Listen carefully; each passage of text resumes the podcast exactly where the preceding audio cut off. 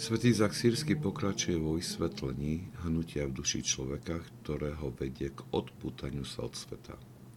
Svojmu učeníkovi pripomína, že samotné zamyslenie nad životom vedie k tomuto impulzu. Stačí si len uvedomiť krátkosť a prchavosť života.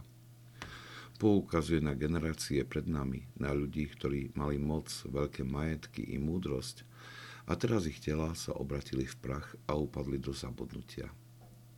Toto uvažovanie vedie k prehodnoteniu vnímania života a doslova ho obracia hore nohami. Všetko sa zdá márnosťou, pretože nič nemá trvanie.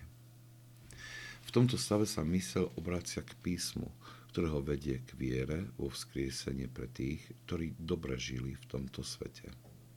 Hovorí, oko ľudskej mysle bude osvietené skrze lúče viery a písma, Prirodzená schopnosť rozlišovania osvietená a človek sa prebudí k starostlivosti o svoju dušu. Potom začne hľadať prostriedky na oslobodenie sa od sveta, aby tak pred odchodom z tela mal pre dušu pripravené zabezpečenie pre budúci život. Toto hnutie v duši, ktoré svätý Izak Sírsky opisuje, je nám známe zo životov mnohých svetých. Často sa opakuje situácia, že myšlienka uvedomenia si márnivosti a dočasnosti sveta úplne zmenila ich život.